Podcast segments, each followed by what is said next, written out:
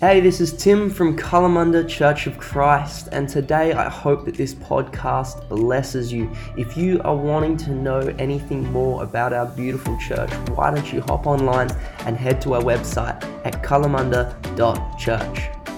I have the privilege tonight of preaching, and um, we're, in a, we're in a series at church called Frequently Asked Questions at the moment. And um, we're going to preach in the dark. I love that. Um, but um, we're, we're in a series called Frequently Asked Questions, and um, the idea is we, we want the church to, um, to just simply ask questions that they don't know the answers to and that they'd like us to explore. And um, we had a fantastic sermon this morning. Um, it'll go, the podcast will go up from Rod, Rod Thiele um, later in the week. Make sure you get onto that. But it's been a brilliant, brilliant sermon series, and um, I, um, I, I decided I'd reach out because we don't actually ha- we never have a set structure for what young adults is going to look like. We just we want God to move and we just want to listen to what God's saying. And um, I asked some of the young adults um, what they might want a word on tonight. And um, somebody came back with the question of what's the difference between earthly and godly wisdom? And uh, coupled with that is, is, and how do we grow in wisdom?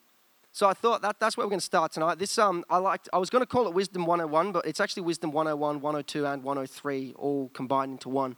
Um, but yeah, we're going to start. Is it all right if I uh, preach tonight? Oh, apparently three people think it's all right. Is it all right if I preach tonight? Oh, come on. All right. We're just going to pray and then get into the word. Father, I pray tonight that it's not my word. It's not my words that come out, but God, that it is yours. I pray that you would be glorified. And God, that uh, yeah, we might be able to get to the bottom a little bit of what it means to have wisdom, and that we might grow in wisdom as young adults. And that cut out? It did. Awesome. Um, James, could you do me a favor and give me some water? Like my throat's about to die on us. So I, I, was thinking about the concept of wisdom, and I decided I wanted to do a bit of research into it because wisdom's a bit of a funny concept. It's a bit hard to explain what wisdom really is. It kind of seems like a bit pie in the sky. We know what a lack of wisdom looks like, but to actually have wisdom, what does it mean to have it? What does it mean? How do you get it? And what do people look like when they have wisdom? We all know the wise old sage, but can you be like, oh, thanks, Beck. Can you be like, can you have partial wisdom? Or can you like be growing in wisdom? And um, we all know there's some universally unwise things to do. Like if you threw a steak on the barbecue and then went for a drive, it would be unwise. Because when you came back, your house might be on fire. Um, it would also be very unwise to um, comment on your girlfriend's um, mother's bikini saying that it looks really good on her. Oh, gee, okay. It's a tough crowd tonight. That would be unwise. Um, it's also very unwise to lick an electric fence. Um, and it's also very unwise to comment on your girlfriend's eyebrows. Um, and that's where we're going to land. Um, don't, just don't. It's not worth it. You, you probably, it's probably not going to turn out for the best. And this is a true story that I will never live down. Um, my now wife, I commented on her eyebrows, and um, I, will get to what I said. Um, my, my advice to all of all of the people out there: if you have a girlfriend, do not, just don't. And if you find yourself, it's coming out of your mouth, think before you say anything and avoid specific words like caterpillars, out of control, bushy, or the worst one is balding. Don't say balding. I didn't say these, but I, um, I decided instead of commenting in a nice way, and I don't remember why, but family and friends were around, there were a lot of people that can attest to what I said. But I looked at Beck's eyebrows in front of people and just said, Beck, your eyebrows are so minimal. not, not petite or slender, gorgeous, refined, no, minimal. And see, there's, there's a type of wisdom that comes with knowing when to shush and when to speak. And uh, we can all determine when somebody is not wise. We know that. We know the fools in our life, those people we should not listen to, the people we shouldn't go to for advice. Oh, poor guy. Tom, we will have prayer afterwards for that burn. Um, we believe that the Holy Spirit can cure any burn. Um, anyway, but there's um, it's, it's hard to define wisdom, but I want to give it my best shot tonight. Um, I hope I do justice to the person who asked this question. But um, I believe from, from the research I've done, there's three types of wisdom. And we're going to start, there's, there's earthly wisdom, then there's godly wisdom, and there's one more beyond that. And there's a few interpretations of godly wisdom that we're going to look at through Scripture. But the first type of wisdom is foundational or observational wisdom. Now, this wisdom is um, accessible by all, whether you're a believer or not. And it, it, comes from understanding the natural order of things, that the earth and the world comes with processes, with natural laws, like the law of gravity. It is there, it is a constant, and it's not going to change. So, wisdom is understanding that there are natural ways things happen, and being able to use that to actually to your benefit, to your gain. Um, so there are a lot of wise people in the world that are not Christians.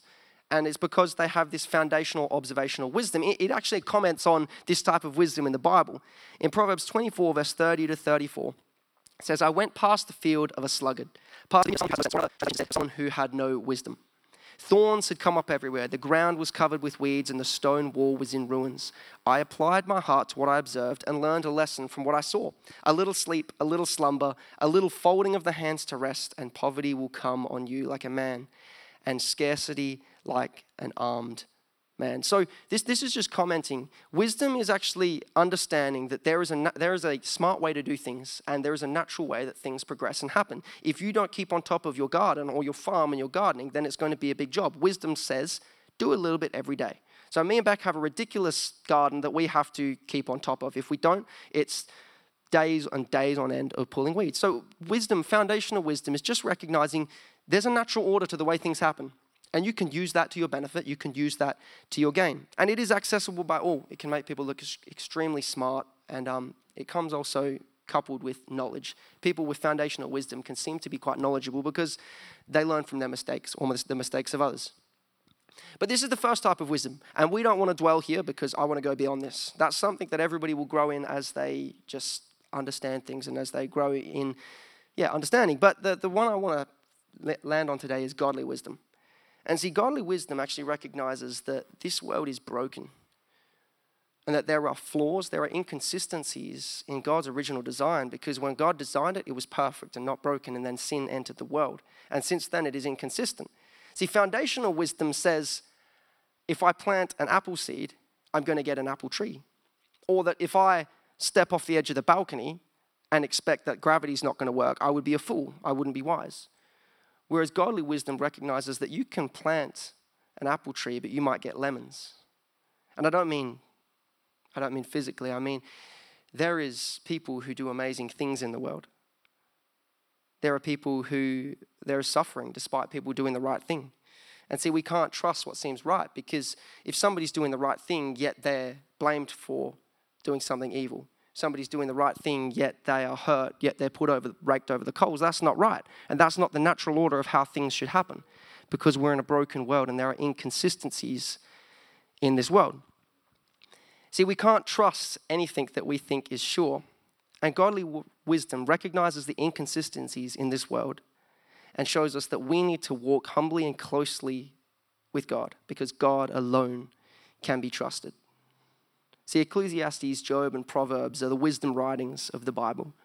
And the, the, the, whole purpose is to actually explore the idea of wisdom. And Proverbs is about how to get wisdom or what wisdom looks like. And we're going to look at what actually Proverbs and what, what wisdom gets us. And Proverbs is going to explain that. But in Ecclesiastes, right at the end in 12, verse 13, it says, Now all has been heard. Here is the conclusion of the matter fear God and keep his commandments, for this is the duty of all mankind. Was there a spelling mistake up there? Yeah, because it's in my writing right here. So, but the wisest, like the, the book on wisdom in the Bible, at the end of it, it says, you know what? After all this, the wisest thing that you can do is fear God. Now, when it talks about fear, it's not fear and trembling like you're scared of something. It is honoring and putting in the right place. To fear a king would be to put him in his right place and to say, all right, you have rule and I'm going to be subject to that rule. And that's what it means by fearing God. It means to put him in his rightful place as king of your life. See, God's, um, godly wisdom is recognizing sureties are not consistent. And the only way around it is to focus on the only one outside of our laws, outside of the inconsistencies. And the consistencies, the God of heaven. See, when a friend is in a personal crisis, yet you're able to speak into it with such surety having not been privy to any of the prior information, not knowing what's actually going in, yet you can speak into that with authority, being able to speak life, knowing what's going on without being told. That there is being intimate with the Father and Him downloading wisdom to give. And see, that comes from intimacy. It sees the inconsistency when you have a family friend or just a friend in general and their parents are prayer warriors, yet they are overcome by the devil. They are caught in addiction after addiction. Their life is down the drain. That doesn't make sense. Having prayer warrior parents and faithful believer parents means that there should be faith filled kids. But the world is broken. There are inconsistencies in God's design because sin crept into this world. And recognizing their inconsistencies and then leaning on God for his understanding, that there is what godly wisdom looks like. But there's actually one better than godly wisdom, I believe. Shock, horror, and amazement. There is one further type of wisdom, I believe, and that is observed godly wisdom. And see, the person of Jesus is the embodiment of wisdom. See, it says in 1 Corinthians 1 22 to 24, Jews demand signs and Greeks look for wisdom, but we preach Christ crucified, a stumbling block to Jews and foolishness to Gentiles. But to those whom God has called, both Jews and Greek, Christ is the power of God and the wisdom of God. See, the wisest thing we can do is follow Jesus. He teaches us how to be wise, how to live life well, how to live it skillfully. And we're going to come back to that word skillfully in just a moment. But we need to follow everything that he does. See, the same wisdom that is housed in the person of Jesus is housed within you. When you say yes to the Holy Spirit, when you say, Yes, Jesus, you are king over my life, that same wisdom is accessible. So, if we're going to learn to live like Jesus and to be wise like Jesus, it's already within you. It's just a matter of learning how to sit with it, how to dwell with it, and how to actually have that wisdom come out. Come on. Guys, are we young adults? I mean, I get more people say amen and actually respond at church. One person, oh my gosh, you guys need to like wake up a little bit. See, Luke 2, verse 52. This is something that I think we, are, we get caught up on. Who here thinks you get wise when you get older? Yeah, chuck your hand up. Okay, cool. You're wrong. Um, Luke 2, verse 52. So Jesus grew in wisdom the embodiment of wisdom himself had to grow in wisdom. So Jesus grew in wisdom and in stature and in favor with God and all people. See, Jesus actually had to grow in wisdom. Now, I, I did just want to put this aside note. The wisest people that you know in your life, right? If you just think about them for a moment and think about the fact that their prayer life is probably one that's actually pretty fiery and they're pretty close to God because they prioritize their time with God. See, godly wisdom comes from intimacy with God and from learning from Jesus. I, that was just a side note anyway. But Jesus had to grow. And see, we tend to associate wisdom with age, but take encouragement that you can grow in wisdom now. And I want to say that the younger you are, the more valuable it is to grow in wisdom.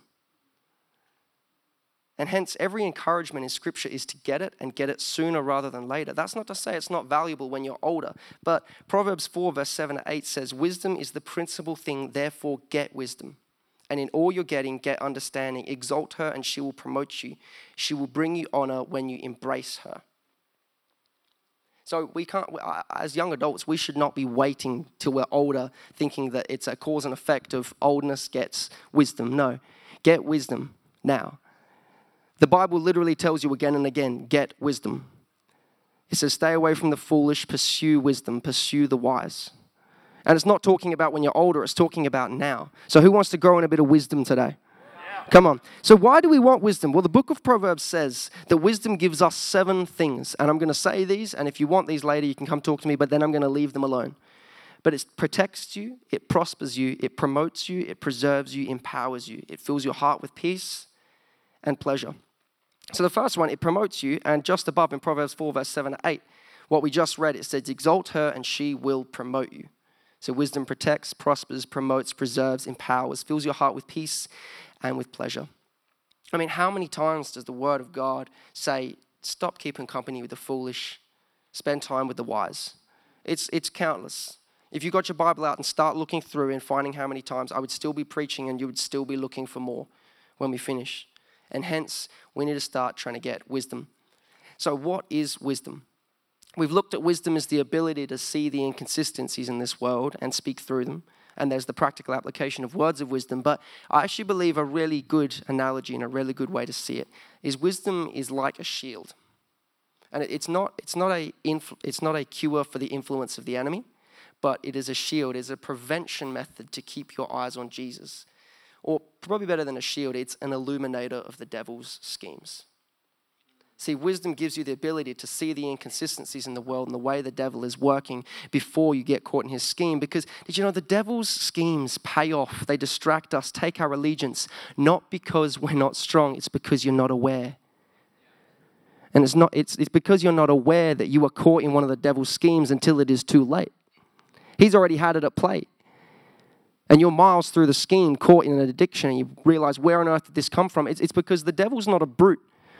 It doesn't allude to in the Bible. It says very clearly, he is like a thief in the night. He is crafty. See, the devil's schemes will be at play. You don't recognize you're caught in one until it's too late unless you have wisdom on your side. See, it illuminates the devil's schemes, recognizes the inconsistencies, and helps us to be able to navigate and put up our defenses before we're caught in what the enemy has for us. Because believe you me, he is coming for you and he will come at you till the day you die. And wisdom helps us see it, put up our defenses, or put up our defenses for our loved ones. Come on. I'm preaching good. You guys are not responding the way that I'm preaching.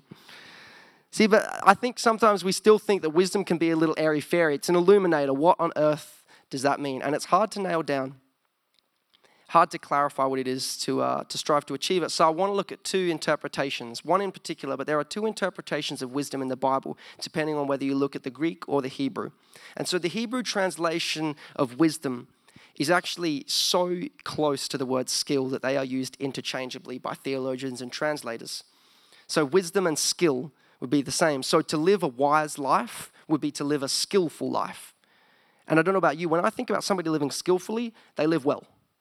So they do things right. If you're doing stuff with skill, you're doing it right. You're living well. So to live in wisdom is to live life well. And so if we're to live life well, I think it comes back to we need to be looking at the person of Jesus. So in a moment, we're going to look at how Jesus grew in wisdom so that we can start to live life well. But it's not a pie in the sky concept that we can't understand. It's very practical. Wisdom is deeply practical in its application. I mean, we have words of wisdom, which is the ability to speak into a situation that you are not privy to and to be able to speak authority and life into that situation. Wisdom is deeply practical. It's not just, I mean, if you look at the Greek interpretation, that's the other interpretation. Wisdom is to do with philosophy. And I mean, it should be because philosophy literally means the love of wisdom. And we're not going to look at the philosophy side of wisdom because I believe that we need something practical we can take home today. Am I right? And see, wisdom is deeply practical. See, it's a wise thing to not assume that you're great at things in life, right?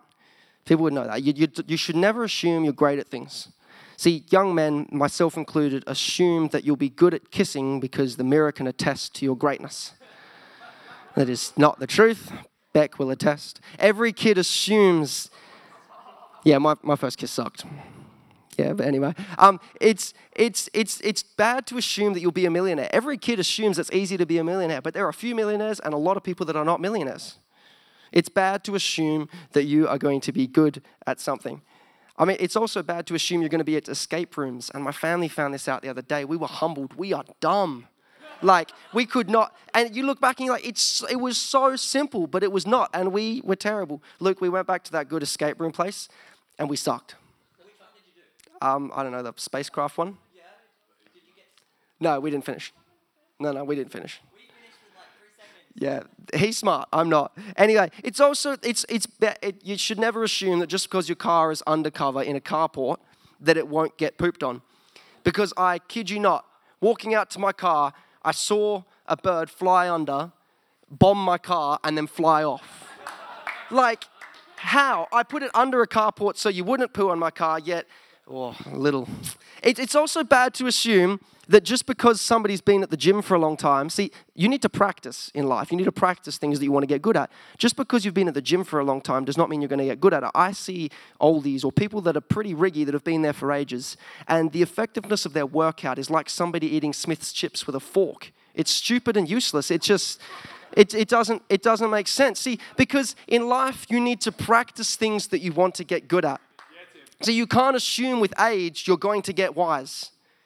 Otherwise, you will never be wise. And I've met a lot of dumb old people in my life, a lot of people who do not have wisdom. I have had argument after argument with people all over Perth that just have no wisdom because they assume that they're wise. See, wisdom takes practice and it does take patience. So, who wants to grow in a bit of wisdom today? Then let's look at the Prince of Peace, the physical embodiment of God's wisdom, the OG wisdom spitter himself, Jesus. So I talked about needing to, uh, to grow in wisdom and getting wisdom ASAP. Did you know that our Proverbs wasn't actually written its audience, its demographic that it was aimed at was not the older generations. It was actually the ages of 20, 15 to 25. And that's because the authors of Proverbs recognized that this is the generation and this is the age bracket that need wisdom the most. Hopefully, when you've got a bit older, you've grown in wisdom. See, Proverbs, the book of wisdom, aiming at teaching you how to get wisdom, telling you about what wisdom is, why you need to get it, was aimed at our age group, 15 to 25. So let that sink in for a moment. Gets you, get you some wisdom, yeah? So we're going to look at the person of Jesus. And um, I actually want to look at when he was a kid because when he was a man, I don't think he needed to grow in wisdom any longer. He's a physical embodiment of wisdom. So we're going to look at when Jesus was actually a boy. So Luke 2, verse 41 to 47. Now, I want you guys to read this intently because I guarantee tonight I'm going to blow some of your minds because you've been reading this verse wrong your entire life. Every year, Jesus' parents went to Jerusalem for the festival of the Passover. When he was 12 years old, they went up to the festival according to the custom. After the festival was over, while his parents were returning, the boy Jesus stayed behind in Jerusalem, but they were unaware of it. Thinking he was in their company, they traveled on for a day. Then they began looking for him among their relatives and friends. When they did not find him, they went back to Jerusalem to look for him. After three days, they found him. Now, I just want to stop there. Um, there are a couple parents in the place. If you ever thought that you neglected your child, um, these guys neglected the Son of God for four days. Like, you've got no problems here. But they found him in the temple courts, sitting among the teachers, listening to them and asking them questions. Everyone who heard him was amazed at his understanding. Now, I just, I really, this, this blew my mind when I read this the other day. It's taken me 23 years to recognize who else pictured that Jesus was sitting in the temple teaching the teachers? Yeah? a Couple of hands. Yeah, no, no. He was listening. At no point there was he actually teaching the teachers. So it says they were, they were amazed at his answers. But Jesus was never teaching. In that moment, he was postured to listen. He was postured to listen. See, just just before no it was just after this it talks about that he needed he, he grew in wisdom oh yeah you've been reading, reading it wrong your whole life like i had a mickey d mind blower in the middle of a relief lesson but he was postured to listen he was listening he, yes they were astonished by his understanding but he wasn't speaking he wasn't teaching so there's three things that I want us to take away. So I just want to want to recap for just, just a moment. Wisdom, godly wisdom, is the ability to see the inconsistencies in the world and recognize when the enemy is at play to illuminate his schemes before you are caught in them. And the, there, there is a deeply practical element of it. It is about living well. Wise people live their life well. And see, when, if you have wisdom, there is also the pra- practical application of words of wisdom, the gift of the Holy Spirit, where you will speak into things that you should not be able to speak into. As a 16 year old boy, I spoke into people's lives who were struggling with addiction and struggling with mental illness when I should not have been able to. I had no ability, I had no understanding of what they were going through, yet God gave me wisdom to be able to speak into that. See, wisdom is deeply practical. But there's three things that we can do to grow in wisdom looking at the person of Jesus just from this story. And so, all we're actually going to focus on is the last 46 to 47. After three days, they found him in the temple courts, sitting among the teachers, listening to them and asking them questions. Everyone who heard him was amazed at his understanding and his answers. The first thing we need to do to grow in godly wisdom is position yourself well. Jesus positioned himself where he would be fed and where he would grow we need to be so careful who we let speak into our lives and who we let have influence over us. I want to go as far as to say if somebody does not have a good biblical understanding and good scriptural authority, do not let them speak into your life. Simple as that. I know it's hard. It means probably most of your friends can't speak into your life. And the reason being is because they're not going to be able to speak and grow you in wisdom. Now, I know it's a little bit harsh, but Psalm 1, verse 1 is, says, Blessed is the one who does not walk in step with the wicked, or stand the way that sinners st- take, stand, or sit in the presence of the company of mockers, but whose delight is in the law of the Lord. There are two things that you need to allow to speak into your life. Well, three Spirit of God, people who actually have good scriptural authority, and the Word of God. See, we need to place ourselves at the feet of people who can speak life into us and who actually practice the gifts of the Spirit. If you've got someone who knows the Bible but doesn't know Jesus, they are not worth speaking into your life. They need to have a twofold relationship with the Word of God and the person servanthood of God. But what is influencing your life today? This is about to step on some toes. But is social media influencing your life? Is movies, well, this is the best one, is the promise of sex in your relationship influencing your decisions and your life? And I hope I'm stepping on some toes. If I'm stepping on your toes and you feel convicted, good. Let's influence our lives. And I'd love some parenting maths. This is for, for some parents, but it's also for all of us. Um, if you put your child in front of the TV for three hours a week, we'll just go for three hours a week. Most of us do three hours a day. Um, two hours of YouTube a week and four hours of Xbox, yet only bring your kids to church for one maybe one and a half hours a week or every two weeks. What is the biggest influence in their life? And then I want to flip that. Yet somehow we get this image in our life that we're not children, so that doesn't apply to us. And I want to say, bull dust. What's the biggest influence in your life? Now, here's the challenge who spends more than five minutes a day in the Word? Good. Who spends more than an hour a day in the Word? Awesome. I love that. Oh, you, you, I love that. Listen to it. Okay. Who spends more than an hour at church? Okay, that's good. Now, if you pull out your phone right now and ask you to tell me how much screen time you've got on your phone, ooh, we're going to have some conviction in this place. See, unfortunately, the Bible isn't an exhaustive revelatory tool that allows us to have all the questions and problems like answered in our life. See, it, it doesn't tell us everything, but it definitely tells us what we need to know. It's a revelatory tool of God's heart, mind, and will. And the Bible tells us position yourself in the Word every day. Now, King David, who was a very wise man. Now, it's debatable whether he or Solomon was wiser, but King David says, I have more understanding than all my teachers I have more wisdom than all my teachers, for your testimonies are my meditation. I am wiser than my elders because I keep your precepts. David here is saying, I am wiser than my elders. I am wiser than the people trying to teach me because I meditate on your word day and night. I keep your precepts close to my heart. You want to grow in wisdom? Position yourself and only allow influence from people who speak life and scriptural authority in your life. And spend your time in the word. The Word of God is where wisdom is. If you want to grow in a bit of wisdom, read the whole of Proverbs tonight before you go to bed. It's going to be a late night. But I want to, one last little challenge on positioning yourself. Naturally, we gravitate towards people who struggle with the same things we do and have the same weaknesses because it's safety, it's protection, protection, safety, and numbers. But I want to challenge you. We need to gravitate towards people who are strong where we are weak and who will challenge us where we are struggling. If you want to grow in wisdom, it is painful. There's a Bible verse below, but I'm going to I'm going to read it now. Ecclesiastes 12, verse 11. The words of the wise are like cattle prods, painful but helpful. Position yourself well. Okay, come on. So, the second thing first one is position yourself well, second is shut up and listen. Wisdom is the reward you get from this is I love this. Wisdom is the reward you get from listening when you would have preferred to speak. Wisdom is the reward you get from listening when you would have preferred to speak. See, Proverbs, the primary wisdom literature, repeats this phrase Son, incline your ear, hear my instruction. And Proverbs 12 15 says, Fools think their own way is right, but the wise listen to others. And wisdom comes when we heed the words of instruction rather than having to heed the words of correction.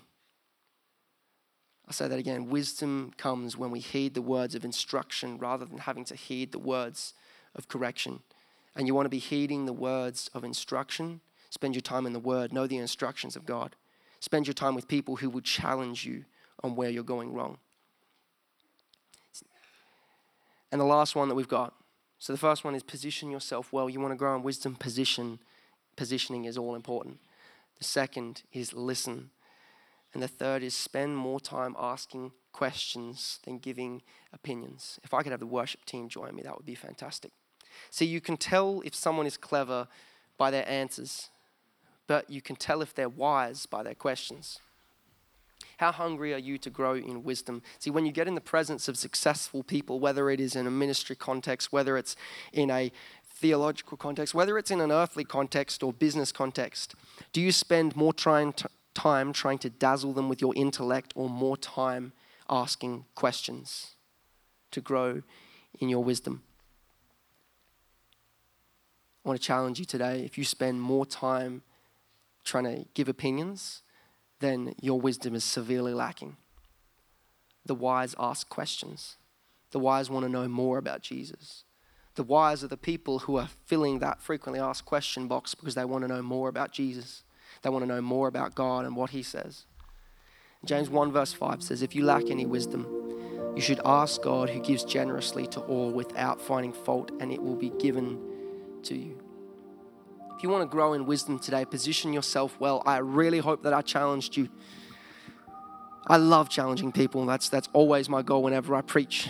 To be honest, I kind of don't like encouraging people. I want to challenge you so that you'll go and do something about it. If we feel encouraged, great, we'll go out and do the same thing. But I don't want us to leave today the same. And young adults, if you've been coasting and you've been letting your influence build up in things that are not of God, then tonight's the night where you need to make a change.